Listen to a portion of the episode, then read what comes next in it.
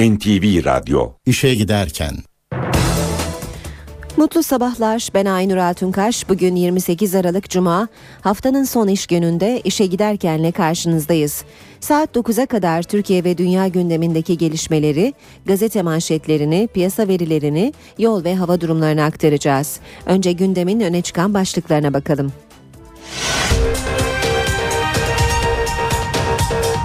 Oda TV davasından tutuklu bulunan gazeteci yazar Soner Yalçın tahliye edildi. Kastamonu Üniversitesi Genel Sekreteri Muhittin Sağlam öldürüldü. Orta Doğu Teknik Üniversitesi'ndeki olayların ardından Rektör Ahmet Acar hem Başbakan hem de Cumhurbaşkanı ile görüştü.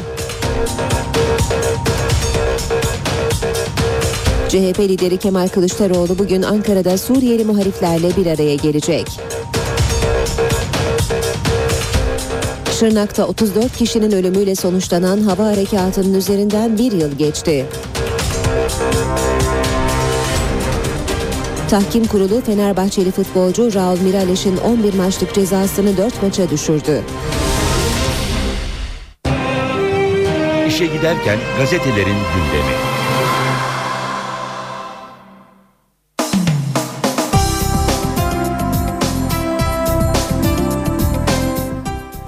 Basın özetlerine Hürriyet gazetesiyle başlıyoruz. Hürriyet'te Soner Serbest manşetini görüyoruz. 13 sanıklı Oda TV davasında tahliye edilen 11. isim gazeteci Soner Yalçın oldu. Yalçın özgürlüğüne kavuşurken yurt dışına çıkışı yasaklandı. Çağlayan'daki 15. duruşmada Soner Yalçın, Başbakanın ofisinde böcek bulunduğu Baykal'a 10 MHP'liye kaset tuzağı kuranlar bu tertipçilerdir. Kim oldukları bellidir. Şimdi hedeflerinde Erdoğan var. Bize de komplo kurup hapse attırdılar dedi. Mahkeme oy çokluğuyla tahliye kararı aldı. Yine hürriyetten bir başlık. Ceza 4 maç Miraleş'e müjde. Galatasaray maçında kırmızı kart gördükten sonra hakeme tükürdüğü ve el hareketi yaptığı gerekçesiyle 11 maç ceza alan Miraleş'e tahkim kurulundan müjde. Fenerbahçe'nin Portekizli Yıldızı'nın cezası 4 maça düşürüldü. Devam edelim basın özetlerine. Milliyet gazetesine bakalım. Milliyet'te sürmanşet korkum abim gibi ölmek. Uludere'nin yıl dönümünde acı bir nebze olsun dinmemiş. 12 yaşındaki Sinan abi öldüğü için kaçağa daha çok gittiğini anlatırken endişeli uçakların bizi bombalamasından korkuyorum. 28 Aralık 2011 unutulmaması gereken bir tarih. Uludere'de 17'si çocuk 34 vatandaşımızın F-16 bombardımanı altında öldüğü gün. Geçen bir yılda elde sadece ağır aksak ilerleyen şüphelilerin kim olduğu bile bilinmeyen bir soruşturma var.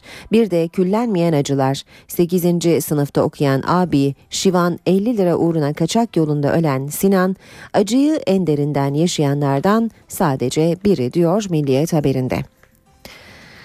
Sadece adalet istiyoruz başlığını da görüyoruz. Gülyazı köyünde anmalar dünden başladı.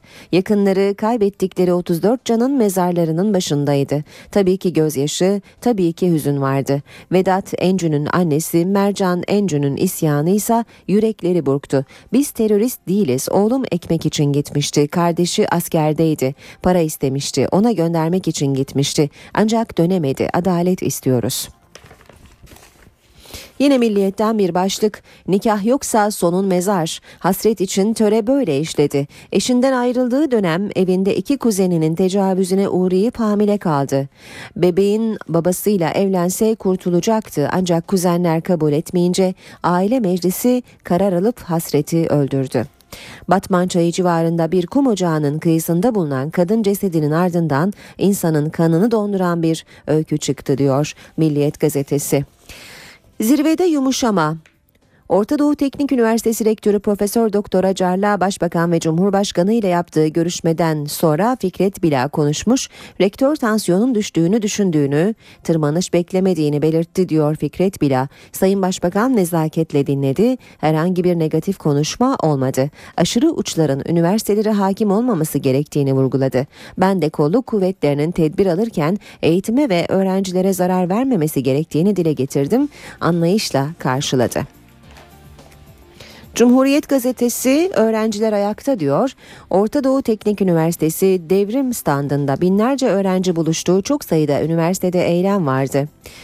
ODTÜ'lü öğrenciler yaklaşık 20 üniversiteden gelen yüzlerce öğrenciyle birlikte Rektör Acar'ın Başbakan Erdoğan'la görüştüğü saatlerde ünlü devrim standında hükümeti protesto etti. Polis şiddetine ve rektörlerin öğrencileri kınayan açıklamasına tepki de çığ gibi büyüdü. Çok sayıda üniversitede öğretim üyeleri ve öğrenci konseyleri rektörlerin açıklamasını geri almasını istedi. İstanbul'daki protestoların merkezi ise Galatasaray, İstanbul ve İstanbul Teknik Üniversiteleriydi.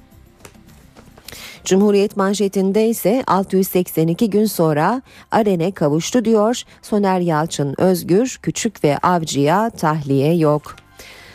Vatanda da kokusunu özlemişim başlığıyla yer almış Soner Yalçın'ın tahliyesi gazeteci Yalçın 682 gün ayrı kaldığı oğlu Aren'e kavuştu. Baba oğul bu sözlerle birbirini kucakladı kokusunu özlemişim. Oda TV davasında Yalçın Küçük ve Hanefi Avcı'nın tahliye talebi reddedildi. Yalçın ise 3. yargı paketi kapsamında şartlı salı verildi. Karar oy çokluğuyla alındı. Babamla uyumayı özledim diyen 12 yaşındaki Aren Silivri çıkışında babasının kucağına atladı açıkladı. Yalçın'ı 10. Cumhurbaşkanı Sezer de aradı. Tahliye için oy veren Mehmet Ekinci burada 3 hakimden başka kimsenin karar vermeye gücü yetmez dedi. Bir diğer haber vatanda günde 1 lira zam. 5 milyon 130 bin asgari ücretlinin 740 lira olan aylık maaşına ilk 6 ay için 34 lira zam yapıldı. Artışın ortalaması günlük 1,1 liraya geldi. Türk İş asgari ücretin TÜİK'in asgari geçim standardı olarak belirlediği net 1025 liraya çıkarılmasını istemişti. Ancak net 739,8 lira olan asgari ücret ilk 6 ay için 774 lira, ikinci 6 ay için 804 lira oldu. Vatanda bir diğer haber buzları eriten diyalog başlığını taşıyor. Erdoğan'la ODTÜ rektörü Ahmet Acar'ın görüşmesi olumlu geçti. Rektör beklentim gerginliğin biteceği yönünde dedi. Yine vatandan okuyalım Gül'e daveti o unutmuş. Göktürk'ün fırlatma törenine Gül'ü davet etmeyi unutan kişi köşkün eski protokol müdürü olan TÜBİTAK Genel Sekreteri o gün Bahadır çıktı. Gül olay için kasıt aramamak lazım yanlışlık olur demiş yanlışlık olmuştur demişti. O yanlışlığı yapan kişi en yakınındaki bürokratlardan o gün Bahadır çıktı. Radikal gazetesiyle devam edelim. Köşkte böcek çıkmadı diyor Radikal manşette.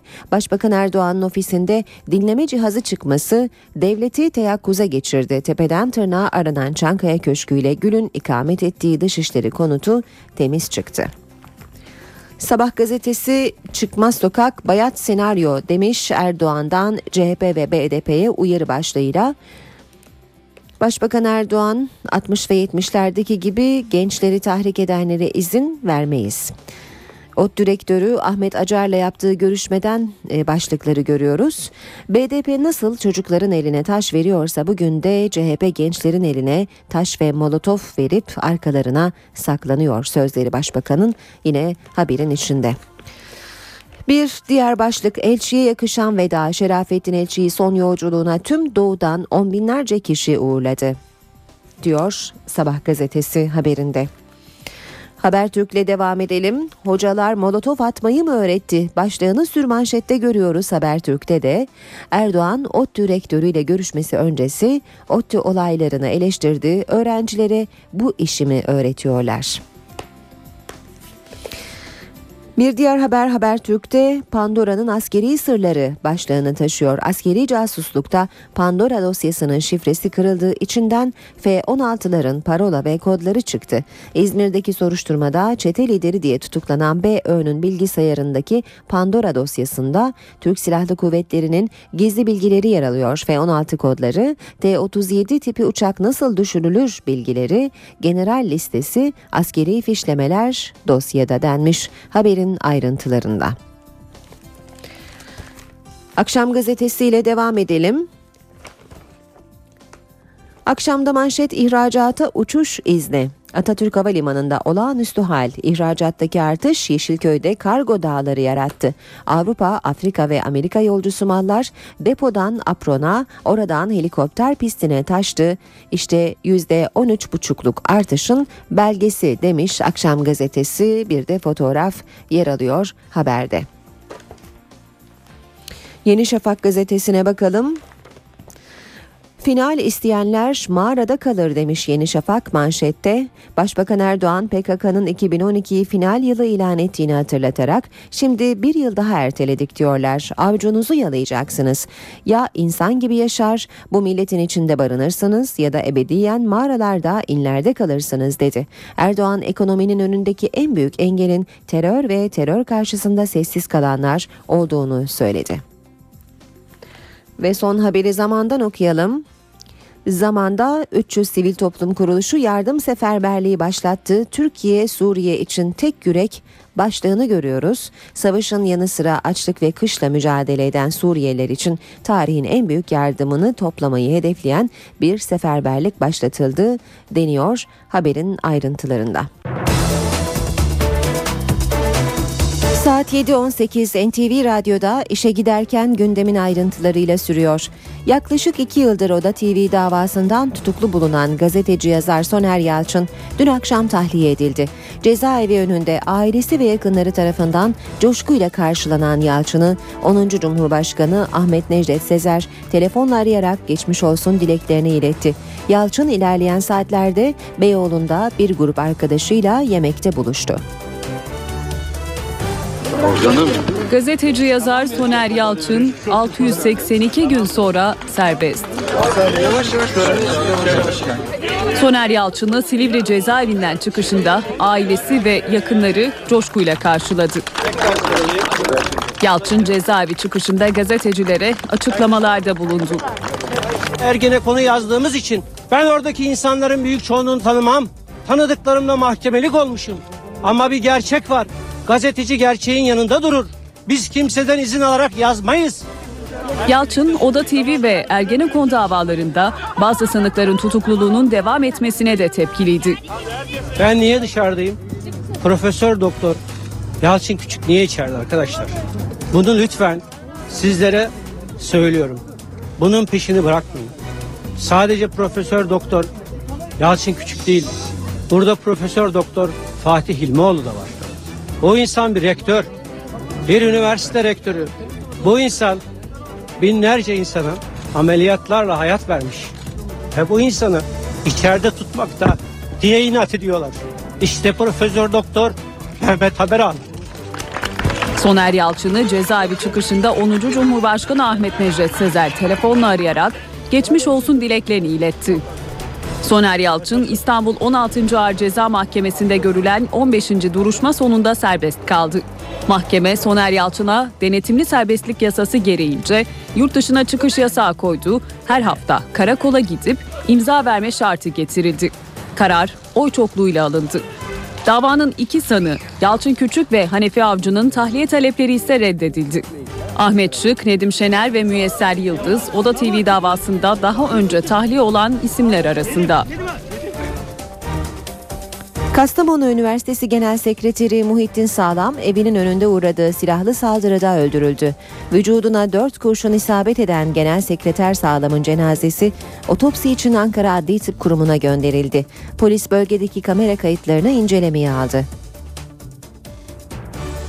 Kastamonu Üniversitesi dün gece gelen saldırı haberiyle sarsıldı. Üniversitenin genel sekreteri Muhittin Sağlam evinin önünde uğradığı silahlı saldırı sonucu öldürüldü. Saldırı Sağlam'ın evinin bulunduğu Mehmet Akif Ersoy mahallesindeki sitenin girişinde meydana geldi. Siteye giriş yapan genel sekretere ateş açıldı. Vücuduna dört kurşun isabet eden Muhittin Sağlam ambulansla İsfendiyar Anadolu Hastanesi'ne kaldırıldı. Ancak tüm müdahalelere rağmen kurtarılamadı. Haberi duyan üniversite yönetimi hastaneye koştu. Sadece başımız sağ olsun diyebiliyoruz. Emniyet kuvvetlerimizden bir an evvel hadiseyi aydınlatmalarını bekliyoruz ki ona da inanıyoruz zaten. AK Parti Kastamonu Milletvekili Mustafa Gökhan Gülşen de hastaneye giderek olay hakkında bilgi aldı. Ne gören var ne bilen var ama bütün kayıtlar şimdi Kastamonu yönelik bütün kayıtlar inceleniyor. Beyaz bir araçtan bahsediyor efendim.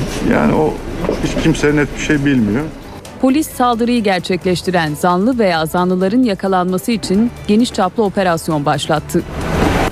Sağlam'ın cenazesi ise otopsi için Ankara Adli Tıp Kurumu'na sevk edildi.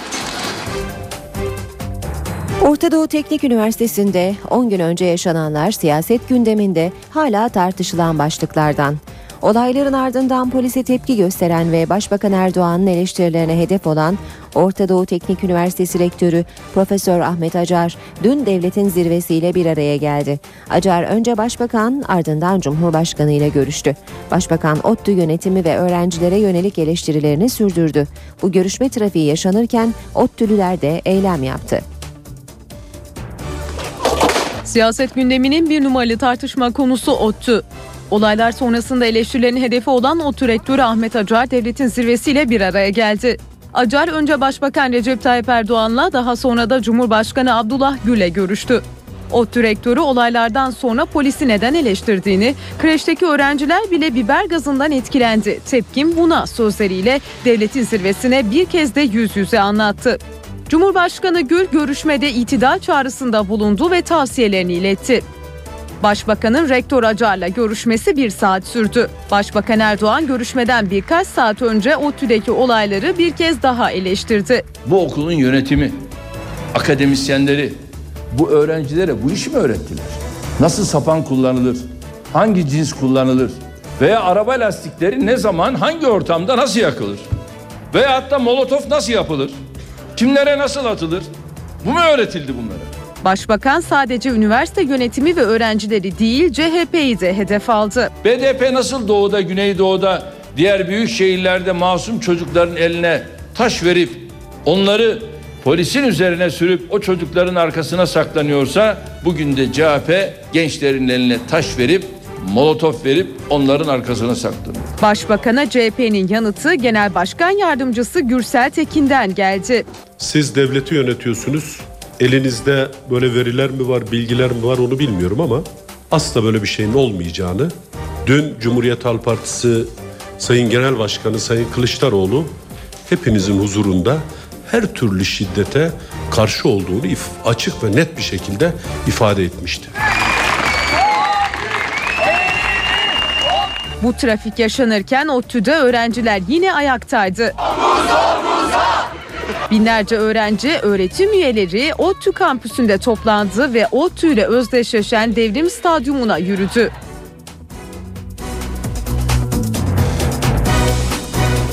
Orta Doğu Teknik Üniversitesi'ndeki olaylar AK Parti Gençlik Kolları'nın dün akşam düzenlediği Mehmet Akif Ersoy'u anma gecesinde de gündeme geldi.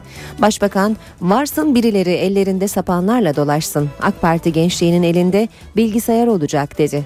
AK Parti Gençlik Kolları Başkanı Zafer Çubukçu'nun ODTÜ'lü gençlere tepkisi ise daha sertti. Sayın Genel Başkanım, Başbakanım, siz hiç üzülmeyin. Sizin ak gençliğiniz, sizin gösterdiğiniz yolda atalarına sahip çıka çıka, değerlerine sahip çıka çıka, o 3-5 çapulcuya pabuç bırakmayacak, edebini koruyarak gerekli dersi verecektir.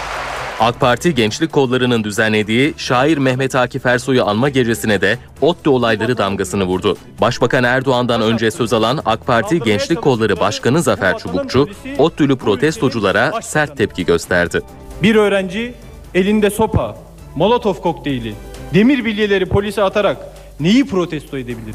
Sizler edepsiz bir azınlığın çoğunluğa zulmettiğini öyle güzel görüyorsunuz ki daha bugün öğrenci burslarına yapılan artışı açıklayarak öğrencileri ihya ettiniz. Başbakan Erdoğan da AK Partili gençlere seslenirken ODTÜ'de yaşananlara değindi. Birileri ellerinde sapanlarla, demir bilyelerle dolaşabilir. Ama AK Parti'nin gençliği bilgisayarıyla dolaşacak. Erdoğan'ın AK Partili gençlere tavsiyeleri de vardı. Söyleyecek sözü sert edecek fikri kalmayıp şiddete başvuranlardan siz hiçbir zaman olmayacaksınız. Sizin elinizde her zaman safahat olacak ve yastık altı kitabınız olarak onu okumalısınız, okuyacaksınız. Neysen de neyini çıkartıp üflüyor ki. AK Partili gençler gecenin sonunda Mehmet Akif Ersoy'un canlandırıldığı bir tiyatro oyunu da sahnelediler.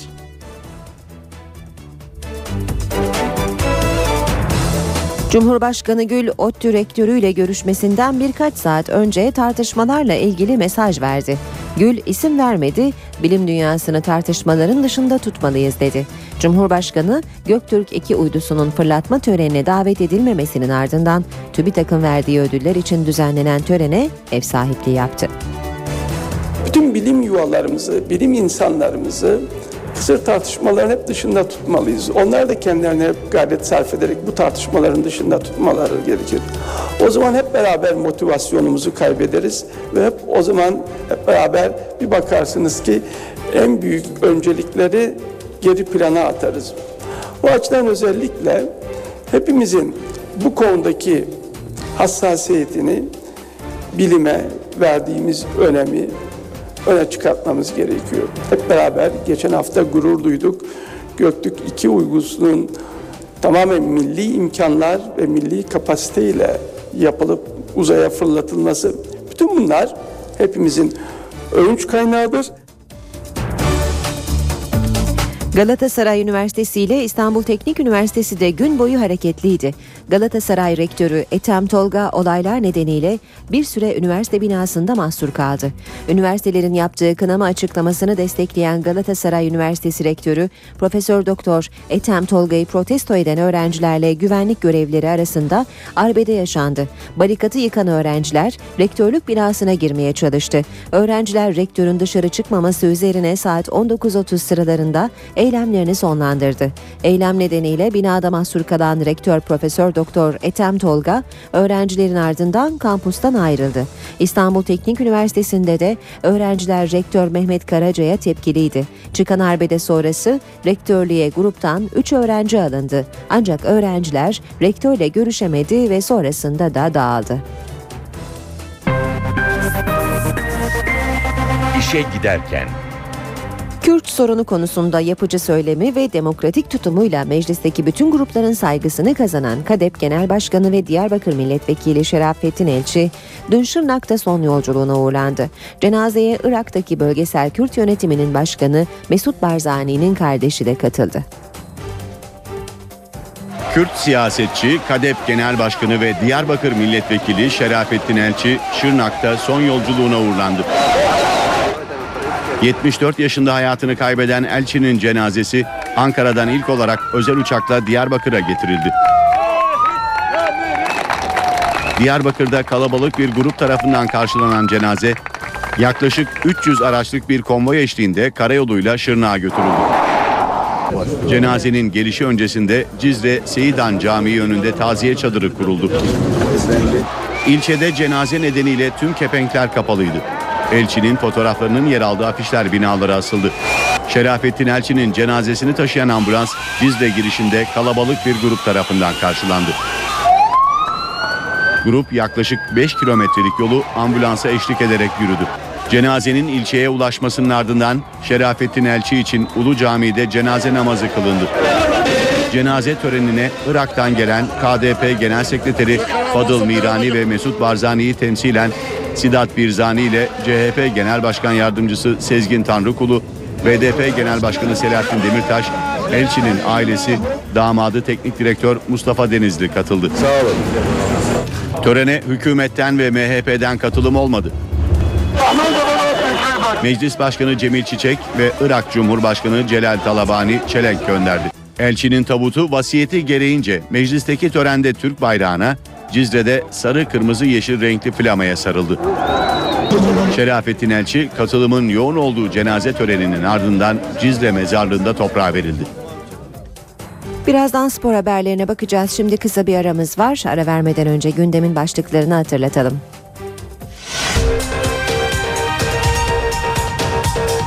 Oda TV davasından tutuklu bulunan gazeteci yazar Soner Yalçın tahliye edildi. Kastamonu Üniversitesi Genel Sekreteri Muhittin Sağlam öldürüldü. Orta Doğu Teknik Üniversitesi'ndeki olayların ardından Rektör Ahmet Acar hem Başbakan hem de Cumhurbaşkanı ile görüştü. CHP lideri Kemal Kılıçdaroğlu bugün Ankara'da Suriyeli muhaliflerle bir araya gelecek.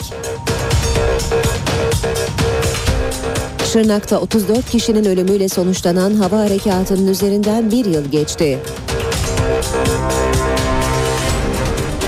Tahkim Kurulu Fenerbahçeli futbolcu Raul Mirales'in 11 maçlık cezasını 4 maça düşürdü.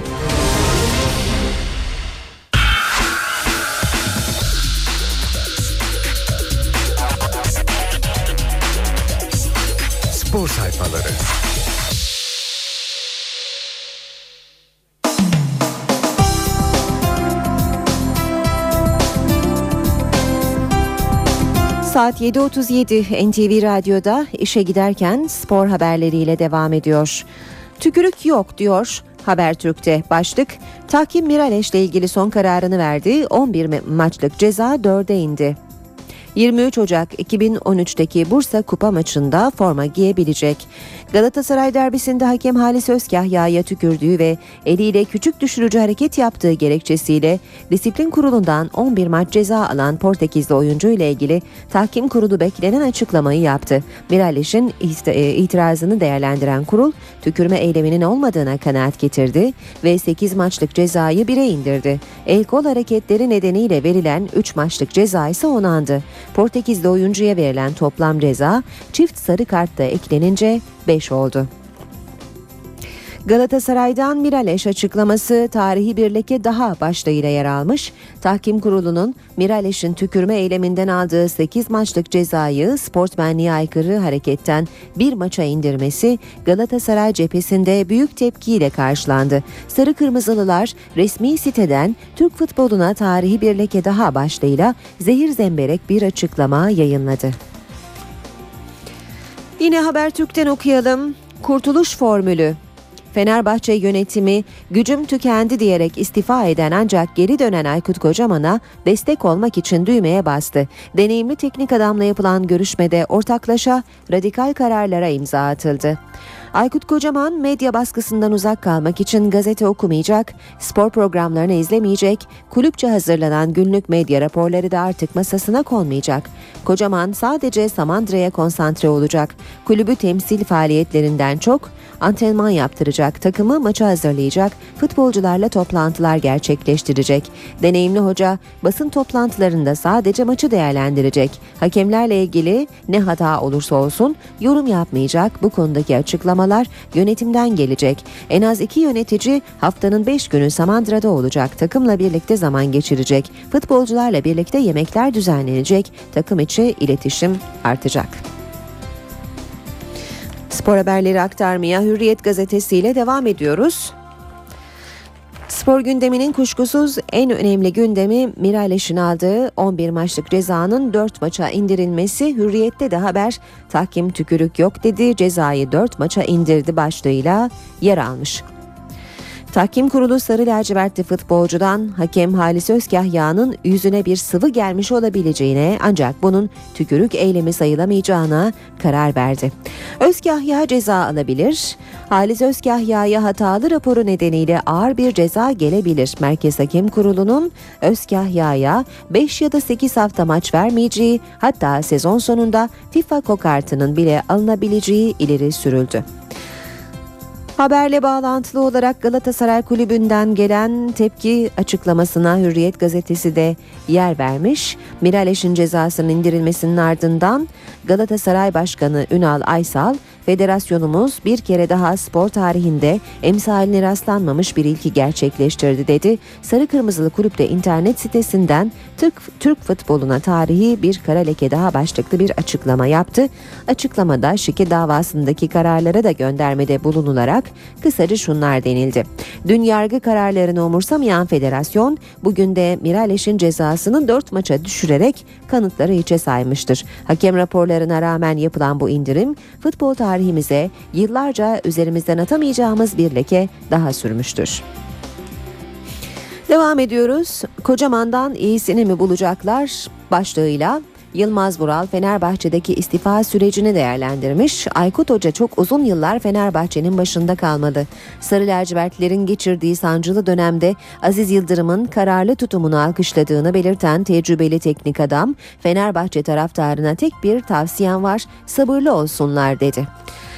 Yine bir Fenerbahçe haberi Fener'e yeni 10 numara Aziz Yıldırım Aykut Kocaman'a çok iyi bir takım teslim etmeye hazırlanıyor. Montpellier'in yıldızı Belhanda Fenerbahçe formasına çok yakın. Sarı lacivertliler geçen yaz 15 milyon euroya anlaşmasına rağmen renklerine bağlayamadığı 22 yaşındaki Faslı Belhanda'nın transferini bitirmek üzere. Devam edelim. Hürriyet gazetesinden haberler aktarmaya. 70 milyonluk ülkede sol bek bulamıyoruz. Türk futbolu batmıştır diyen Samet Aybaba çarpıcı tespitlerde bulundu. Altyapılarımızın halini görseniz oturur ağlarsınız. Milli takım teknik direktörünün yapacağı hiçbir şey yok. Ben Beşiktaş teknik direktörüyüm. Fulya'ya gidemiyorum. Çünkü orada bizim arkadaşlarımız bir barakada oturuyor. Genç çocuklarımız da bir barakada soyunuyorlar. Hürriyet gazetesinden aktarmaya devam edelim. En kötü Trabzon bu. Trabzon'un hocası Şenol Güneş'ten ilginç açıklama. Oyun olarak da iyi değiliz, düzeltmek için uğraşacağız. Bordo Mavillerin deneyimli hocası yabancı oyuncu sınırlaması hakkında yabancı sayısı 6 ise 6 olsun. Yabancı konusunda kriterler konulması gerekiyor dedi. Kartal'dan tatsız gala. Siyah beyazlılar iyi başladığı maçı kötü bitirdi. Rus temsilcisi Kim Kiye ikinci periyotta kaybettiği üstünlüğü bir türlü geri alamayınca salondan mağlubiyetle ayrıldı. Beşiktaş Türk Hava Yolları Euroleague Top 16 grubunda oynadığı ilk maçta yenilgiyle tanıştı. 80-75. Hürriyetten aktardık. Geçelim Milliyet gazetesinden başlıklara aktaracağımız ilk başlık. İyi bir siyah beyaz film. Genç yönetmen Aybaba dev bütçelerle çekilmiş fantastik filmleri gölgede bıraktı. Ağustos'ta Beşiktaş filmiyle ilgili haberleri okuduğumuzda İnönü sinemasına gitmeye pek gönülsüzdük. Dekor eski, ışıklar yetersizdi. Kast için yıldız oyuncularla anlaşılamamış. Başroller daha önce yan rol tecrübesi bile olmayan genç aktörlere verilmişti.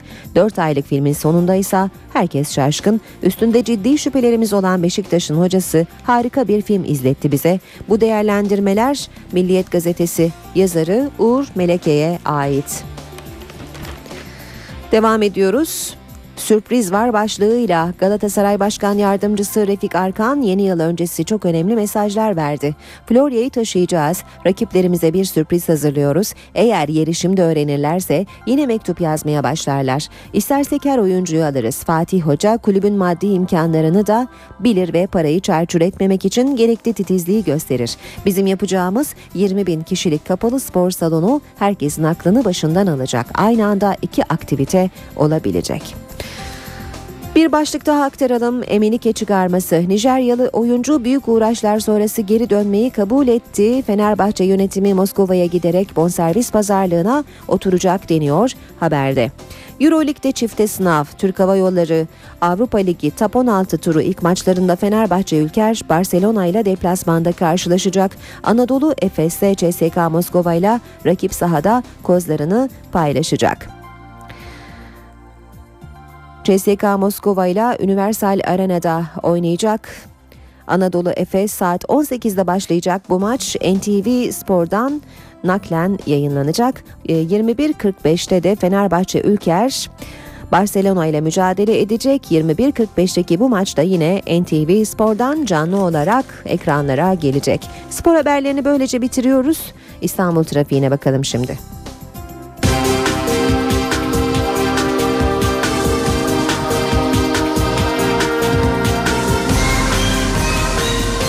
İşe giderken. İstanbul trafiği yoğun bu cuma sabahında. Tem'de Tekstil Kent Metris yönünde bir araç arızası var. Bölgede yoğunluk artıyor. Yine Tem'de Akşemsettin Viyadüğü Metris yönünde yaralanmalı bir trafik kazası var. Bu kaza sebebiyle bir şerit trafiğe kapalı durumda. Fatih Sultan Mehmet Köprüsü Anadolu Avrupa geçişi yoğunluğu Ataşehir'de başlıyor. Köprü girişine kadar devam ediyor.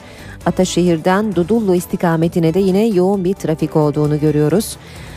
Ee, Avrupa Anadolu geçişinde ise Etiler katılımıyla başlayan yoğunluk Kavacık'a kadar etkisini sürdürüyor Fatih Sultan Mehmet Köprüsü'nde. Boğaziçi Köprüsü Anadolu Avrupa geçiş yoğunluğu Çamlıca'da başlıyor. Köprü çıkışında da bir süre devam ediyor. Ters yönde Zincirli Kuyu itibariyle başlayan bir yoğunluk var. Yine köprü çıkışına kadar devam ettiğini görüyoruz bu yoğunluğun. D100 karayolunda Yeni Bosna'dan başlayan ve Otakçılara kadar devam eden e, bir yoğunluk var. Ardından trafik biraz daha e, açılıyor ama yine de yoğun olduğunu söyleyelim. Ok Meydanı'na kadar bu şekilde devam ediyor. Anadolu yakasında Kartal'da çalışma var. Yine D100 karayolunda ve bu nedenle Soğanlı Kartal yönünde trafiğin yoğun olduğunu görüyoruz.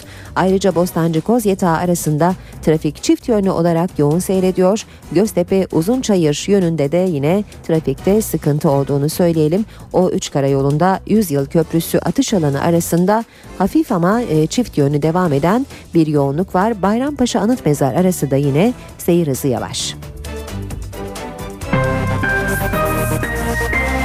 İşe giderken Şırnak'ta 34 kişinin ölümüyle sonuçlanan hava harekatının üzerinden bir yıl geçti. CHP heyeti dün Uludere Ortasuyu köyünde yaşamını yitirenlerin aileleriyle bir araya geldi. Ölenlerin mezarını ziyaret etti. CHP Şırnak'ta 34 kişinin ölümüyle sonuçlanan olayın yıl dönümünde Uludere'de. CHP heyetinin Uludere ziyaretine Genel Başkan Yardımcıları Sezgin Tanrıkulu ve Gülseren Onanç'la milletvekilleri Levent Gök, Mustafa Moroğlu ve Hüseyin Aygün katıldı. Ortasu köyüne giden heyet olayda yaşamını yitiren 34 kişinin aileleriyle bir araya geldi. Hoş geldiniz. Aileler heyetten olayın faillerinin bulunmasını istedi. Biz terörist değiliz. Oğlum ekmek parası için oraya gitmişti. CHP heyeti daha sonra 34 kişinin mezarını ziyaret etti.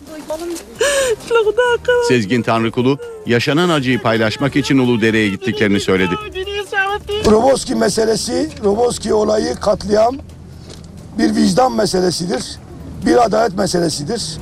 Ancak bugüne kadar da bu olayla ilgili olarak hükümet ve devlet yetkilileri tam bir vicdan körlüğü içerisinde kaldılar. İstanbul Milletvekili Levent Gök de CHP'nin Uludere raporunun hazır olduğunu açıkladı. Biz bu süreçte Meclis İnsan Hakları Komisyonu'nda Cumhuriyet Halk Partisi olarak devletin her türlü engellemelerine karşın adaletin gerçekleşmesi, Roboski'de yaşayan herkesin bir adalet duygusu içerisinde sadece ve sadece adaleti beklediğini çok ama çok iyi biliyoruz. Cumhuriyet Halk Partisi olarak raporumuz hazırdır. Gülyazı köyünde operasyonda ölenlerin anılacağı törenin hazırlıkları da sürüyor. Ölen 34 kişinin mezarları çiçeklerle donatıldı. Uludere olayının yıl dönümü nedeniyle Şırnak, Mardin ve Diyarbakır'ın Silvan ilçesinde de bazı esnaf kepenklerini açmadı. Başbakan Tayyip Erdoğan, Türkiye'nin daha hızlı kalkınmasının önündeki en önemli engelin terör olduğunu söyledi. Başbakan PKK'nın 2013'ü final, final yılı ilan etmesine de sert tepki gösterdi. 2012 yılını kendileri için final yılı ilan etmişler. Ama şimdi final yılı olmadığını gördüler. Şimdi diyorlar ki finali bir yılda erteledik. Avucunuzu yalayacaksınız. Siz bu ülkede bizimle final falan yapamazsınız. Başbakan Recep Tayyip Erdoğan Ankaralı sanayicilere seslendi. Gündeminde terör vardı. Başbakan sert mesajlar verdi. Ya insan gibi yaşar bu milletin içinde barınırsınız yahut da kendinize yaşayacak başka ülkeler bulursunuz. Veyahut da ebediyen mağaralarda, inlerde kalırsınız ki biz sizi inlerinizde de bulacağız. Başbakan Erdoğan demokratik açılıma gerekli desteği alamamaktan yakındı.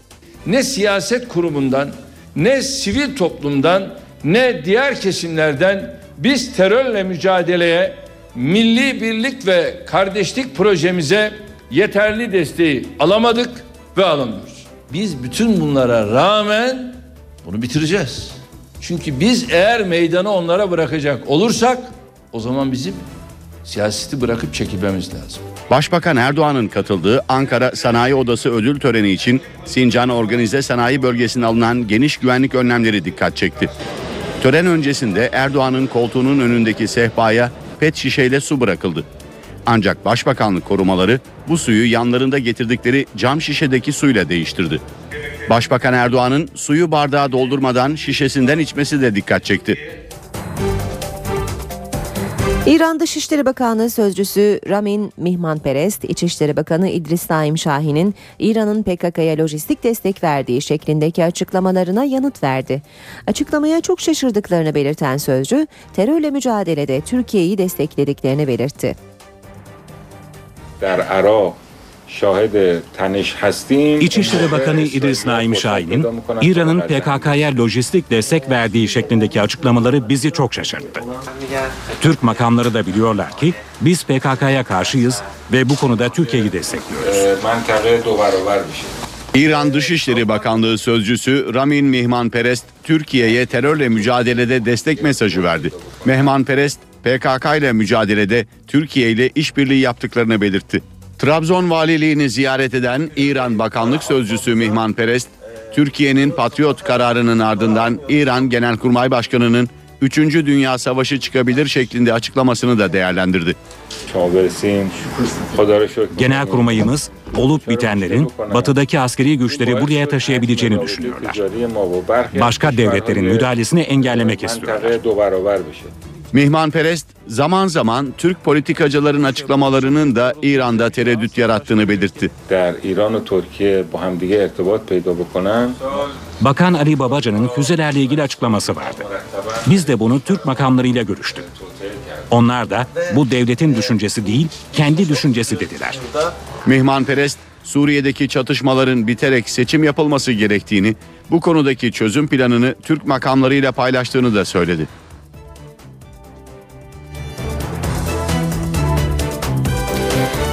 ile ilgili yeni bir uyarı geldi. Suriye özel temsilcisi Lahtar Brahimi, Suriye'deki durumun komşu ülkeler ve tüm dünya için tehlike oluşturduğunu söyledi. Brahimi, krizin çözümüne yönelik üzerinde çalıştığı planın ayrıntılarını da kamuoyuyla paylaştı. ولا أعتقد أنكم تختلفون معي Suriye'deki durum sadece Suriye halkı için değil tüm komşu ülkeler için de büyük bir tehlike oluşturuyor. Zaman kimsenin yararına işlemiyor. Suriye'yi içinde bulunduğu durumdan çekip çıkarabilecek kabiliyette olanlar çaba sarf etmekten kaçınmamalı. Birleşmiş Milletler ve Arap Birliği'nin Suriye özel temsilcisi Lahtar Brahimi, Suriye'deki durumun tüm dünya için tehlike oluşturduğuna işaret etti. Brahimi, Şam'da düzenlediği basın toplantısında üzerinde çalıştığı çözüm planının detaylarını da anlattı. آه، ال- ال- العبارة اللي استعملت Devletin tüm yetkilerini elinde tutan bir hükümet kurulmalı. Bu hükümet geçiş dönemi boyunca görev yapmalı. Bu geçiş dönemi yapılacak seçimle sona ermeli. Bu arada devlet başkanlığı veya parlamenter sisteme geçilip geçilmeyeceğine karar verilmeli ve seçimler ona göre düzenlenmeli. Lahtar Brahimi Suriye'deki temaslarını tamamlayıp Rusya'ya geçmeden önce bir kez daha devlet başkanı Beşar Esad'la görüşecek. Brahimi'den önce ise Suriye Dışişleri Bakan Yardımcısı Faysal Miktat Moskova'ya gitti. Miktad'ın Brahimi'nin yeni önerilerini Rus yetkililerle görüştüğü belirtiliyor. NTV Radyo Herkese günaydın yeniden ben Aynur Altunkaş. Birazdan hava durumuna bakacağız ama gündemin başlıklarını önce hatırlayalım.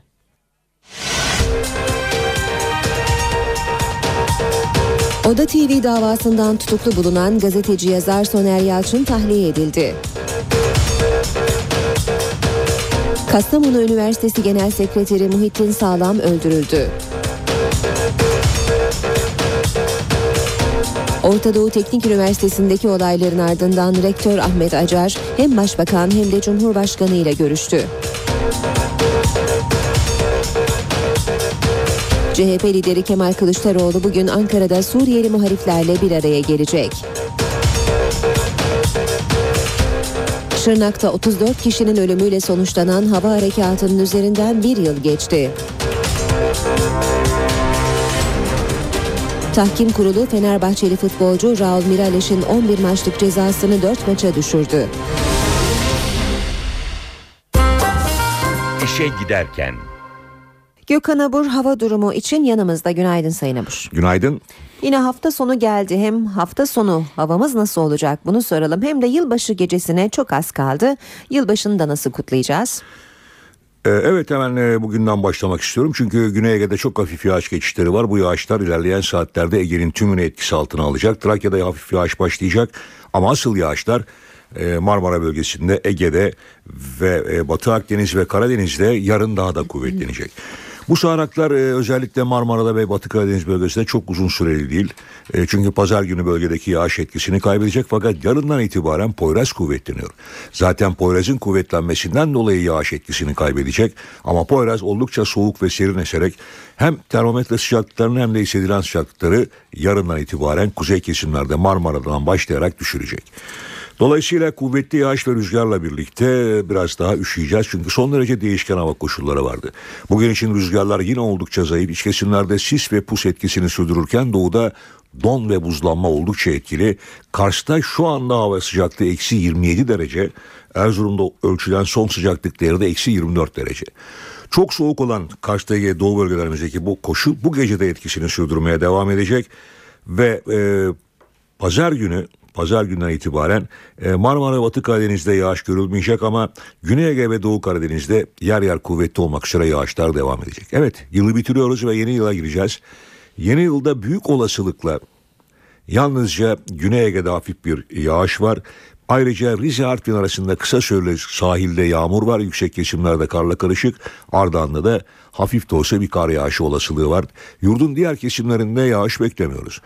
Rüzgarla birlikte batı ve iç kesimlerde sıcaklık düşmesi devam edecek ama bunlar yine mevsim ortalamalarının çok çok altında olmayacak. Ama yılbaşını ülkemizin büyük bir çoğunluğu yeni yıla daha kurak bir havayla girecek, yağsız bir havayla girecek. Fakat önümüzdeki haftanın sonuna dikkat diyorum. Onlarla ilgili detayları sizlere yılbaşından sonra vermeye çalışacağım ama büyük olasılıkla hızlı bir soğumayla kuzey kesimler artık iyice kışı hissetmeye başlayacak. Belki kar gelebilir mi? Evet. Büyük olasılıkla gelecek. Teşekkür ediyoruz. Gökhan Abur'la birlikteydik.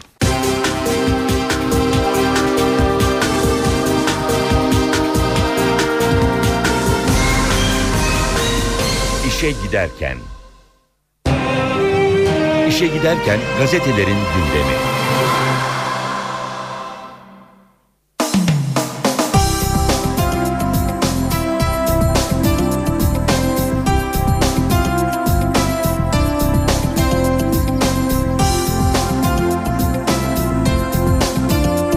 Basın özetlerine Milliyet gazetesiyle başlayalım. Sürmanşet korkum abim gibi ölmek. Uludere'nin yıl dönümünde acı bir nebze olsun dinmemiş. 12 yaşındaki Sinan, 12 e, yaşındaki Sinan abi öldüğü için kaçağa daha çok gittiğini anlatırken 12 yaşındaki Sinan abi öldüğü için kaçağa daha çok gittiğini anlatırken endişeli uçakların bizi bombalamasından korkuyorum diyor. 28 Aralık 2011 unutulmaması gereken bir tarih. Uludere'de 17'si çocuk 34 vatandaşımızın F-16 bombardımanı altında öldüğü gün.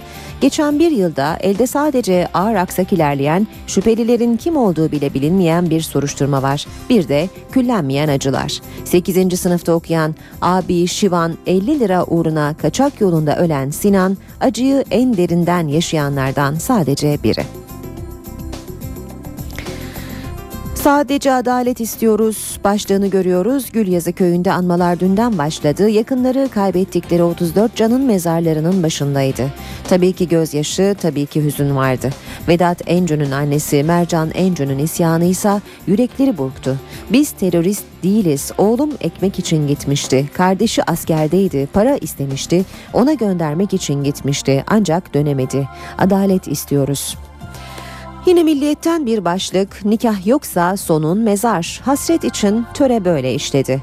Eşinden ayrıldığı dönem evinde iki kuzeninin tecavüzüne uğrayıp hamile kaldı. Bebeğin babasıyla evlense kurtulacaktı. Ancak kuzenler kabul etmeyince aile meclisi karar alıp hasreti öldürdü. Batman Çayı civarında bir kum ocağının kıyısında bulunan kadın cesedinin ardından insanın kanını donduran bir öykü çıktı. Nüfus kayıtlarına göre 15, annesine göre 22, kemik yaşına göre 18'inden büyük bir kadındı Hasret.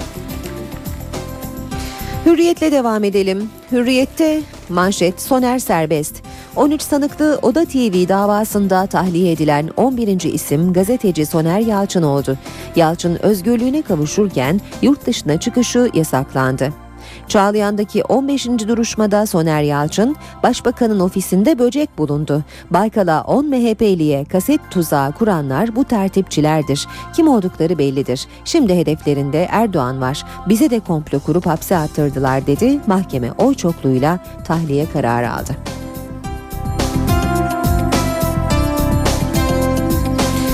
Ceza 4 maç Miraleş'e müjde. Galatasaray maçında kırmızı kart gördükten sonra hakeme tükürdüğü ve el hareketi yaptığı gerekçesiyle 11 maç ceza alan Miraleş'e tahkim kurulundan müjde. Fenerbahçe'nin Portekizli yıldızının cezası 4 maça düşürüldü.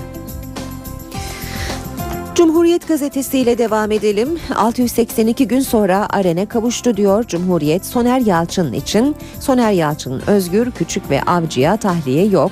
Oda TV davasında gazeteci Soner Yalçın'ın oy çokluğuyla tahliyesine karar verildi. Yalçın Küçük ve Hanefi Avcı, e, Avcı ise özgürlüğüne kavuşamadı. Yalçın duruşmada devlet içinde örgütlü tertipçilerin şimdiki hedefinin Erdoğan olduğunu ileri sürdü. Öğrenciler ayakta. Orta Doğu Teknik Üniversitesi Devrim Stadın standında binlerce öğrenci buluştu. Çok sayıda üniversitede eylem vardı. ODTÜ'lü öğrenciler yaklaşık 20 üniversiteden gelen yüzlerce öğrenciyle birlikte rektör Acar'ın Başbakan Erdoğan'la görüştüğü saatlerde ünlü devrim standında hükümeti protesto etti. Polis şiddetine ve rektörlerin öğrencileri kınayan açıklamasına tepki de çığ gibi büyüdü. Çok sayıda üniversitede öğretim üyeleri ve öğrenci konseyleri rektörlerin açıklamasını geri almasını istedi. İstanbul'daki protestoların merkezi ise Galatasaray, İstanbul ve İstanbul Teknik Üniversiteleriydi. Devam ediyoruz Vatan Gazetesi ile basın özetlerine. Günde 1 lira zam. 5 milyon 130 bin asgari ücretlinin 740 lira olan aylık maaşına ilk 6 ay için 34 lira zam yapıldı. Artışın ortalaması günlük 1,1 liraya geldi. Yine bir başlık vatandan buzları eriten diyalog. Erdoğan'la ODTÜ rektörü Ahmet Acar'ın görüşmesi olumlu geçti. Rektör beklentim gerginliğin biteceği yönünde dedi. Atılan gazlardan çok sayıda üniversite personeli etkilendi. Polisin tutumu çok sertti. Protesto herkesin hakkı ancak şiddet içeren eylemleri kabul edemeyiz. Olayla ilgili inceleme başlattık. Şiddet içeren bir eyleme katıldığı tespit edilenlerle ilgili disiplin işlemi başlatacağız. Arkadaşlarım arasında çok sayıda ODTÜ mezunu var. ODTÜ'nün zarar görmemesi için ben hassasiyet gösteririm ama buradaki olayı savunmak mümkün değil diyor Başbakan Erdoğan ise görüşmede. Demokratik bir eylem olmadığını düşünüyorum. İnceleme sonucu da bu ortaya çıkacaktır. Gül'e daveti o unutmuş. Göktürk'ün fırlatma törenine Gül'ü davet etmeyi unutan kişi köşkün eski protokol müdürü olan TÜBİTAK Genel Sekreteri o gün Bahadır çıktı.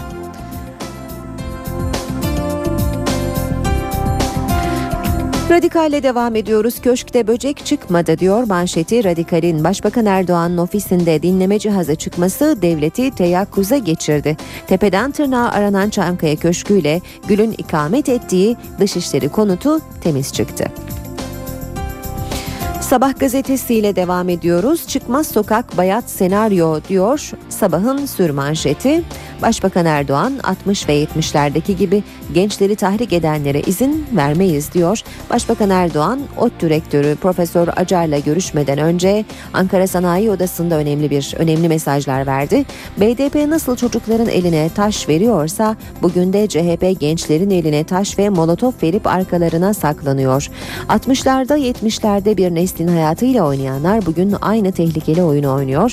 Bu yol çıkmaz sokak, bu senaryo bayat bir senaryodur sandık dışında yol arayanları milletim affetmez. Elçiye yakışan veda diyor başlık sabahta Şerafettin Elçi'yi son yolculuğuna tüm doğudan on binlerce kişi uğurladı. En az 10 bin kişi en çok 10 yürek 10 kürek Bin kişiye bir kürek, Diyarbakır Milletvekili Şerafettin Elçi'yi 10 bin kişi 10 kürekle vatan topraklarına örterek ebediyete teslim etti. Cizre'deki cenaze törenine Doğu ve Kuzey Irak'tan akın eden kalabalık barışın elçisi sıfatını vurgulayan sloganlar attı. Yeni Şafak'la devam ediyoruz. Final isteyenler mağarada kalır diyor Yeni Şafak manşette. Başbakan Erdoğan PKK'nın 2012'yi final yılı ilan ettiğini hatırlatarak şimdi bir yıl daha erteledik diyorlar. Avcunuzu yalayacaksınız. Ya insan gibi yaşar bu milletin içinde barınırsınız ya da ebediyen mağaralarda inlerde kalırsınız dedi. Erdoğan ekonominin önündeki en büyük engelin terör ve terör karşısında sessiz kalanlar olduğunu söyledi. Habertürk'le devam edelim. Pandora'nın askeri sırları demiş Habertürk manşette. Askeri casuslukta Pandora dosyasının şifresi kırıldı. İçinden F-16'ların parola ve kodları çıktı.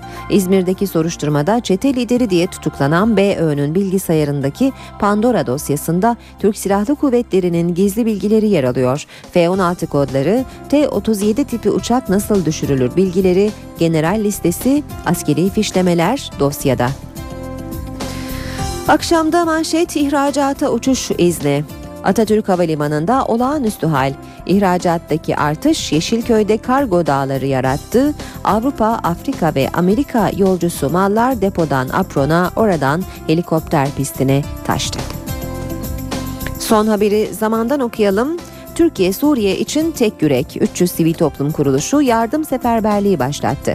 Savaşın yanı sıra açlık ve kışla mücadele eden Suriyeliler için tarihin en büyük yardımını toplamayı hedefleyen bir seferberlik başlatıldı deniyor haberin ayrıntılarında. Saat 8.20 NTV Radyo'da işe giderken devam ediyor gündemin ayrıntılarıyla. Yaklaşık iki yıldır Oda TV davasından tutuklu bulunan gazeteci yazar Soner Yalçın dün akşam tahliye edildi. Cezaevi önünde ailesi ve yakınları tarafından coşkuyla karşılanan Yalçın'ı 10. Cumhurbaşkanı Ahmet Necdet Sezer telefonla arayarak geçmiş olsun dileklerini iletti. Yalçın ilerleyen saatlerde Beyoğlu'nda bir grup arkadaşıyla yemekte buluştu. Gazeteci yazar Soner Yalçın 682 gün sonra serbest. Soner Yalçın'ı Silivri cezaevinden çıkışında ailesi ve yakınları coşkuyla karşıladı. Yalçın cezaevi çıkışında gazetecilere açıklamalarda bulundu. Ergenekonu yazdığımız için ben oradaki insanların büyük çoğunluğunu tanımam. Tanıdıklarımla mahkemelik olmuşum. Ama bir gerçek var. Gazeteci gerçeğin yanında durur. Biz kimseden izin alarak yazmayız. Yalçın, Oda TV ve Ergenekon davalarında bazı sanıkların tutukluluğunun devam etmesine de tepkiliydi. Ben niye dışarıdayım? Profesör Doktor Yalçın Küçük niye içeride arkadaşlar? Bunu lütfen sizlere söylüyorum. Bunun peşini bırakmayın. Sadece Profesör Doktor Yalçın Küçük değil. Burada Profesör Doktor Fatih Hilmioğlu da var. Bu insan bir rektör. Bir üniversite rektörü. Bu insan binlerce insana ameliyatlarla hayat vermiş. Ve bu insanı içeride tutmakta diye inat ediyorlar. İşte Profesör Doktor Mehmet Haberal. Soner Yalçın'ı cezaevi çıkışında 10. Cumhurbaşkanı Ahmet Necdet Sezer telefonla arayarak geçmiş olsun dileklerini iletti. Soner Yalçın İstanbul 16. Ağır Ceza Mahkemesi'nde görülen 15. duruşma sonunda serbest kaldı. Mahkeme Soner Yalçın'a denetimli serbestlik yasası gereğince yurt dışına çıkış yasağı koydu. Her hafta karakola gidip imza verme şartı getirildi. Karar oy çokluğuyla alındı. Davanın iki sanı Yalçın Küçük ve Hanefi Avcı'nın tahliye talepleri ise reddedildi. Ahmet Şık, Nedim Şener ve Müyesser Yıldız Oda TV davasında daha önce tahliye olan isimler arasında. Kastamonu Üniversitesi Genel Sekreteri Muhittin Sağlam evinin önünde uğradığı silahlı saldırı sonucu hayatını kaybetti. Genel Sekreter Muhittin Sağlam'a evinin bulunduğu Mehmet Akif Ersoy mahallesindeki sitenin girişinde ateş açıldı. Vücuduna dört kurşun isabet eden Sağlam kaldırıldığı hastanede hayatını kaybetti. Sağlam'ın cenazesi ise otopsi için Ankara Adli Tıp Kurumu'na sevk edildi. Polis saldırıyı gerçekleştiren zanlı veya zanlıların yakalanması için operasyon başlattı. Siyasetin bir numaralı tartışma konusu Orta Doğu Teknik Üniversitesi. Göktürk 2 uydusunun fırlatıldığı gün yaşanan olayların yankıları devam ederken ODTÜ Rektörü Ahmet Acar dün devletin zirvesiyle bir araya geldi. Profesör Doktor Acar ilk olarak Başbakan Erdoğan'la görüştü. Ahmet Acar, Başbakanlık resmi konutunda gerçekleşen ve bir saat süren görüşmenin ayrıntılarını Hürriyet gazetesine anlattı. Başbakanla genel konuları konuştuklarını söyleyen Acar, gayet olumluydu, sorun yok ifadelerini kullandı. Acar ayrıca ODTÜ'de yaşananlara tepki göstermesine neden olarak üniversite içindeki kreşte bulunan çocukların gazdan etkilenmesini gösterdi. ODTÜ rektörü Acar daha sonra Çankaya Köşkü'nde Cumhurbaşkanı Abdullah Gül'le 45 dakika süren bir görüşme gerçekleştirdi. Görüşmede Cumhurbaşkanı Gül'ün itidal çağrısında bulunduğu ve Ahmet Acar'a tavsiyelerini ilettiği öğrenildi. Orta Doğu Teknik Üniversitesi'ndeki olaylar AK Parti Gençlik Kolları'nın dün akşam düzenlediği Mehmet Akif Ersoy'u anma gecesinde de gündeme geldi. Başbakan varsın birileri ellerinde sapanlarla dolaşsın. AK Parti gençliğinin elinde bilgisayar olacak dedi. AK Parti Gençlik Kolları Başkanı Zafer Çubukçu'nun ODTÜ'lü gençlere tepkisi ise daha sertti. Sayın Genel Başkanım, Başbakanım siz hiç üzülmeyin. Sizin ak gençliğiniz sizin gösterdiğiniz yolda atalarına sahip çıka çıka, değerlerine sahip çıka çıka o 3-5 çapulcuya pabuç bırakmayacak, edebini koruyarak gerekli dersi verecektir. AK Parti Gençlik Kolları'nın düzenlediği şair Mehmet Akif Ersoy'u anma gecesine de ODTÜ olayları damgasını vurdu. Başbakan Erdoğan'dan önce söz alan AK Parti Gençlik Kolları Başkanı Zafer Çubukçu, ODTÜ'lü protestoculara sert tepki gösterdi. Bir öğrenci elinde sopa, molotof kokteyli, demir bilyeleri polise atarak neyi protesto edebilir? Sizler edepsiz bir azınlığın çoğunluğa zulmettiğini öyle güzel görüyorsunuz ki daha bugün öğrenci burslarına yapılan artışı açıklayarak öğrencileri ihya ettiniz. Başbakan Erdoğan da AK Partili gençlere seslenirken ODTÜ'de yaşananlara değindi. Birileri ellerinde sapanlarla, demir bilyelerle dolaşabilir.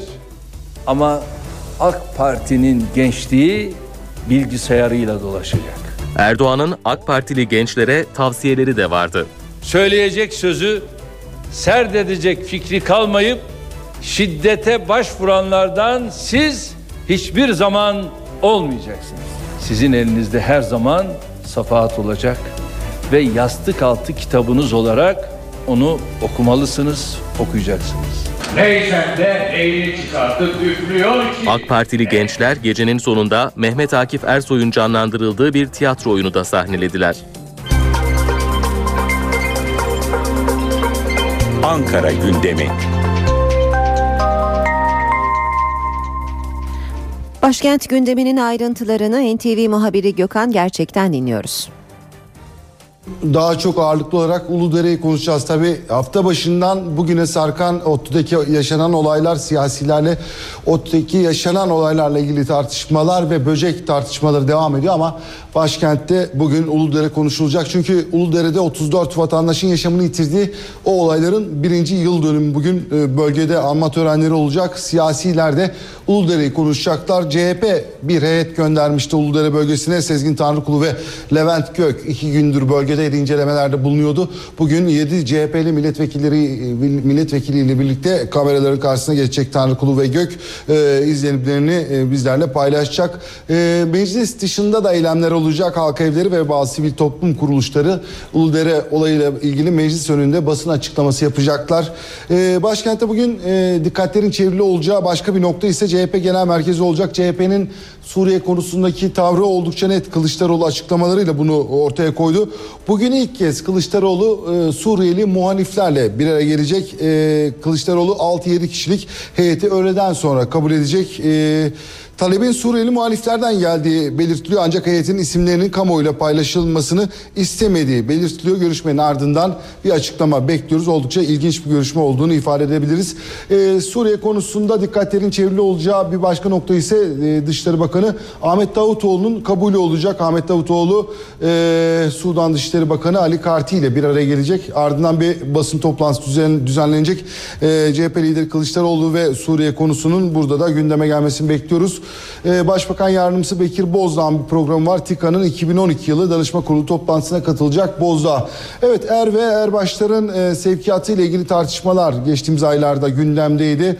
E, er ve Erbaşların görev yapacakları yerlere artık karayoluyla değil e, sivil hava yolları ile taşınması uygulaması bugün başlayacak. Milli Savunma Bakanlığı ile Türk Hava Yolları arasında imzalanan protokol kapsamında 6 ay boyunca 250 bin askerin taşınması planlanıyor. Son gündem maddemiz rutin gündeme ilişkin son gündem maddemiz ekonomiden Türkiye İstatistik Kurumu 2012 yılı 3. dönemine ilişkin evlenme boşanma istatistikleri ile Kasım ayı dış ticaret istatistiklerini açıklayacak.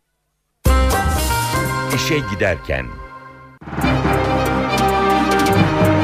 İMKB 100 endeksi tarihi gün işi rekorunu 78.862 puana taşıdı. Son 15 dakikada görülen sert satışlara rağmen günü de tarihinin en yüksek kapanış rekoruyla 78.454 puandan kapattı. Hisse senetleri %0,59 oranında değer kazandı. Bu sabah dolar 1.79, euro 2.37'den işlem görüyor. Euro dolar 1.32, dolar yen 86 düzeyinde. Altının onsu 1662 dolar. Kapalı çarşıda külçe altının gramı 96 lira. Cumhuriyet altın 645, çeyrek altın 160 liradan işlem görüyor. Brent petrolün varil fiyatı 111 dolar. İşe giderken de birlikteyiz. Saat 8.30 ben Aynur Altunkaş. Birazdan İstanbul trafiğindeki son duruma göz atacağız. Şimdi gündemin başlıklarını hatırlayalım.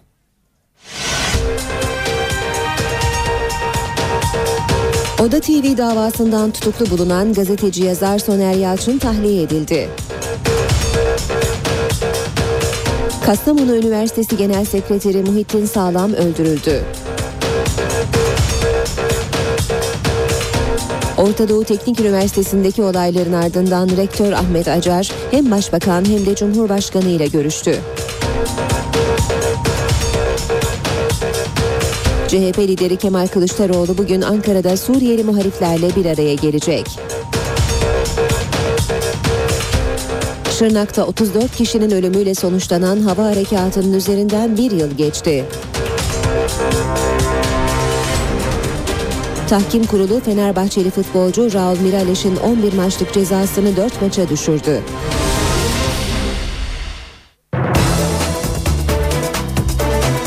İstanbul'da cuma sabahı trafiği yer yer yoğun seyrediyor. Araç arızaları ve kazalar var. Bu kazalardan biri Tem'de meydana geldi. Ali Beyköy Gazi Osman Paşa yönünde meydana gelen bu kaza sebebiyle bir şerit trafiğe kapalı durumda. D100 karayolunda Merter İncirli yönünde arızalı bir araç bölge trafiğini yoğunlaştırıyor. Yine D100'de Çoban Çeşme yan yol e, yan yolda Kuyumcu Kent yönünde kalan bir araç var. Fatih Sultan Mehmet Köprüsü Anadolu Avrupa geçişinde trafik rahatlamış görünüyor. Şu sıralarda Kavacık'ta başlayan bir yoğunluk var. Bu yoğunluk köprü girişinde yerini akıcı bir trafiğe bırakıyor. Ters yönde etiler katılımıyla başlayan yoğunluk köprü ortasına kadar etkili. Sonrasında trafik yine akıcı. Bu arada Ümraniye Çavuşbaşı arasında da kısa süreli bir yoğunluk görecek sürücüler. Boğaziçi Köprüsü Anadolu Avrupa geçişinde Çamlıca itibarıyla yoğunluk başlıyor ve köprü çıkışına kadar kısa bir süre devam ediyor. Sonrasında trafik akıcı. E5'te yine devam edelim. Darül Aceze'de başlayan ve Ayvansaray'a kadar devam eden bir yoğunluk var. Ters yönde Merter metrobüs durağından başlayan bir yoğunluk görüyoruz ve e, bu yoğunluğun da Ok Meydanı'na kadar devam ettiğini ekleyelim. O 3 karayolunda atış alanı 100 yıl köprüsü arasında trafik yoğun seyrediyor. Hal Bayrampaşa, e, Hal Anıt Mezar yönünde de yine yoğun bir trafik olduğunu ekleyelim. Anadolu yakası E5 karayolunda Maltepe Bostancı arasında trafik yoğun seyrediyor. Devamında Koz Yatağı'nda da yine çift yönlü bir yoğunluk olduğunu görüyoruz. Göztepe Kavşağı'nda yine yoğunluk çift yönlü olarak etkili. Kartal e, Kavşağı'ndan sonra başlayan yol çalışması sebebiyle Soğanlık ve Kartal sonrasında da bir süre seyir hızı yavaşlıyor. Kısa bir aramız var ardından yine birlikteyiz.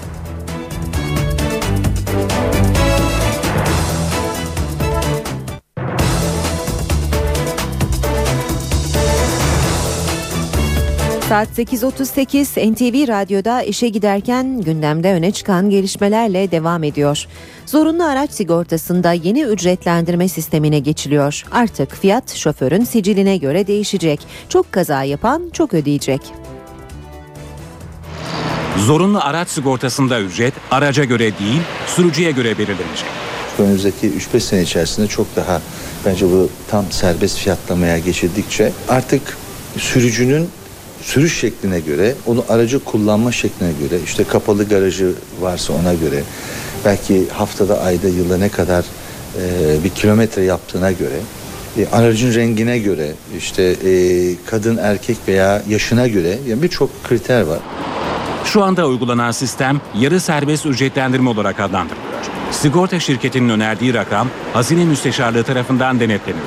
Ancak birkaç yıl içinde denetimler de tamamen ortadan kalkacak. Zorunlu araç sigortası bedelini sigorta şirketleri kararlaştıracak. Uygulamayla birlikte çok kaza yapan sürücüler kaza yapmayanlara göre 3-4 kat daha yüksek sigorta bedeli ödeyecek. Türkiye Sigorta ve Reasürans Şirketleri Birliği Genel Sekreteri Erhan Tunçer, serbest ücretlendirme ile adil bir fiyatlamaya kavuşulacağını söylüyor. Ancak sürücüler Tunçer'le aynı fikirde değil. Eğer böyle olacaksa kasko olmasın. Direkt bir seferde kasko gibi yapalım çıkalım işin içerisinden. Sadece devletin kazancı olur. Başka hiçbir şey yok. Hem kasko ödüyoruz hem sigorta ödüyoruz. Primleri de yükseltiyorlar bu oyuna. Devletin kasasına girecek millet, vatandaş mefta. Makine Mühendisleri Odası Antalya Şubesi sürücülerin araçlarını kullanırken tasarruf etmeleri için bir rapor hazırladı. İşte nasıl daha az yakıt tüketilir sorusunun cevabı. Aracı frene sert basıp kaydırarak kullanmak yakıt tüketimini 4 kat arttırır. Tespit Makine Mühendisleri Odası Antalya Şubesi'nden. Mühendislerin hazırladığı raporda sürücülerin araçlarını tasarruflu kullanabilmeleri için ipuçları verildi. Rapora göre gaz ve fren pedallarına aniden basmak yakıt sarfiyatını artıran en önemli etken. Şehir içinde trafikte seyir halindeyken önümüzdeki araca hızlı yaklaşıp ani frenlere basmamamız gerekiyor. Yavaş yavaş takip etmemiz gerekiyor. Eğer yavaş yavaş takip edersek yakıtımız %25 civarında daha az yakıt yapmak yapması demektir. Sürücülerin yakıt tasarrufu için uyguladığı bazı yöntemler daha fazla yakıt tüketimine de neden olabiliyor. Araç sahiplerinin yokuş aşağı giderken vitesi boşa alması doğru bilinen yanlışların başında geliyor. Araçlar yokuş aşağı inerken mesela e, mutlaka viteste olmadı ama gaza basmadan o yokuş aşağı o aracımız inebilir. Ama bunu özellikle uyarıyorum mutlaka viteste olması lazım. Çünkü bunları duyuyoruz. Vitesi boşa alıyorlar, kontağı kapatıyorlar. Çok tehlikeli hareketler bunlar gerçekten. 90 kilometre hızı aşmamak, seyir halindeyken pencereleri açmamak ve lastiklerin iyi şişirilmiş olması da önemli tasarruf tedbirlerinden. Milli piyango biletleri bitmek üzere. Türkiye genelinde yarım biletler tükendi. Tam ve çeyrek biletlerinde birkaç gün içinde biteceği söyleniyor. Bilet bayilerinin önünde uzun kuyruklar oluştu.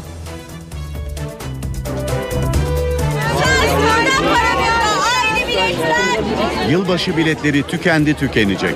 Ama büyük ikramiye hayalleri bitmek bilmiyor. Zengin olacağım ki gezmeye çıkacağım. Ben bu yaşta sonra ne yapacağım yavrucuğum? 45 milyonluk büyük ikramiye ile dünyayı dolaşmak isteyen de var, ev sahibi olmak isteyen de. Manisa'dan geldik, Turgutlu'dan. Büyük ikramiye çıkarsa yol şaşıracağız. Büyük ikramiyenin hayalini kuranlar bu yılda Nimet abla Milli Piyango bayinin önünde uzun kuyruklar oluşturdu. Biletlerin hafta sonuna kadar tamamının satılacağı tahmin ediliyor. Hepsi e, bitmek üzere. Çok az bir miktarda bilet var zaten. Türkiye genelinde zaten yarım biletler bitti. Tam bilet çok az miktarda. Çeyreklerde son pazar akşamına kadar devam edebilir. Yani hafta sonu burası mahşer günü gibi oluyor. Yoğun bir kalabalık var. Yani rakam büyük bir rakam.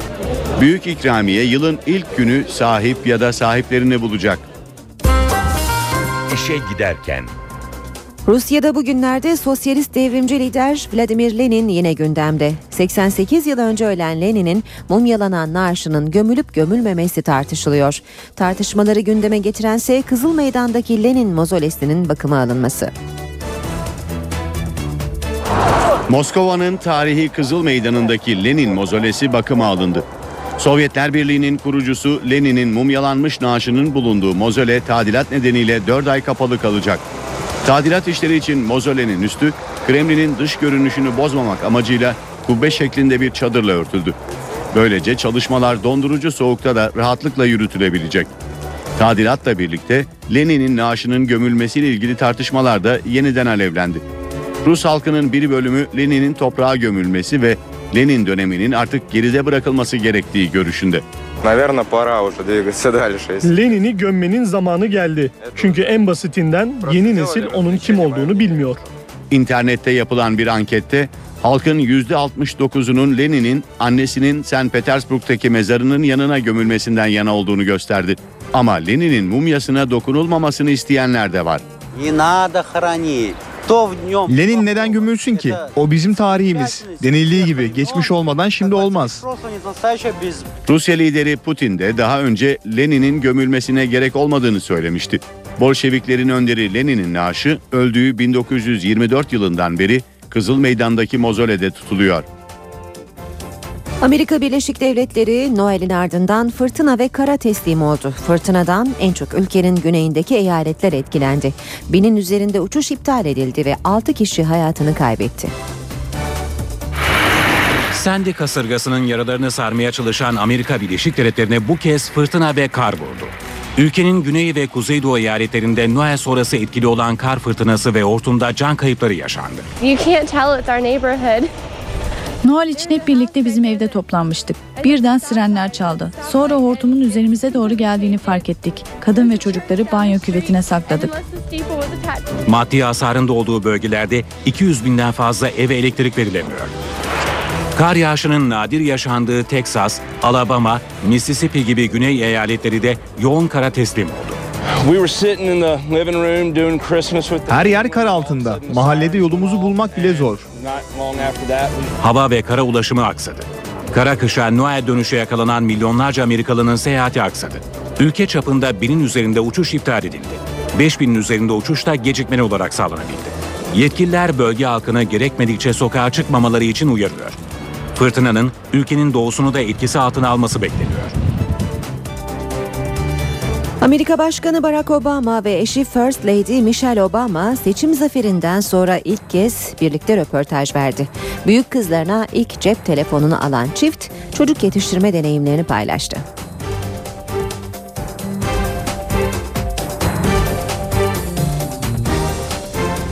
But and, and they're not very good at lying. Uh, we joke sometimes about how Malya büyüdüğünden artık eve erkekler de arıyor. Zaten gizli servis kızlarımı korumaya devam etsin diye yeniden başkanlığa aday olmuştum diye şaka yapıyorum. one of the main incentives for running again was continuing secret Obama çifti Amerikan ABC televizyonuna verdikleri Noel özel röportajında aile hayatlarına dair ayrıntıları paylaştı. Seçim zaferinden bu yana ilk kez birlikte röportaj veren çifte bu kez devlet işleri değil özel hayatları soruldu. 15 yaşındaki büyük kızları Maria'ya ilk kez cep telefonu alan First Lady çocuklarını sık sık kontrol ettiklerini söyledi. I give my daughter at this age, I, I give her a long Büyük kızıma kısıtlı özgürlük tanıyorum. Evde kurallarımız var. Mesela benim her an odasına girip telefonda kiminle ne hakkında konuştuğumu sorabileceğimi biliyor. Zaten yalan söylemeyi de pek beceremiyorlar. Amerikan Başkanı Barack Obama mutlu evliliğin sırrını da paylaştı. Uh, we've been married now 20 years. 20 yıldır evliyiz. Her evlilikte olduğu gibi iniş çıkışlarımız oldu elbette. Ama zor zamanları birlikte atlatınca o zaman sevgi ve saygınız derinleşiyor. İşe giderkenin sonuna geldik. Gündemdeki konu başlıklarını kısaca hatırlayalım. Bugün Oda TV davası kapsamında tutuklu bulunan gazeteci Soner Yalçın'ın tahliyesi yaklaşık 10 gün önce ODTÜ'deki olayların ardından yaşanan gelişmeler ve Kastamonu Üniversitesi Genel Sekreterinin evinin önünde uğradığı silahlı saldırıda öldürülmesi gündemin üst sıralarında. Ayrıca hatırlatalım Uludere'de 34 kişinin ölümüyle sonuçlanan hava harekatının bugün yıl dönümü. İşe giderkenden bugünlük de bu kadar. Ben Aynur Altunkaş. Saat başında gelişmelerle yeniden buluşmak üzere. Hoşçakalın. NTV Radyo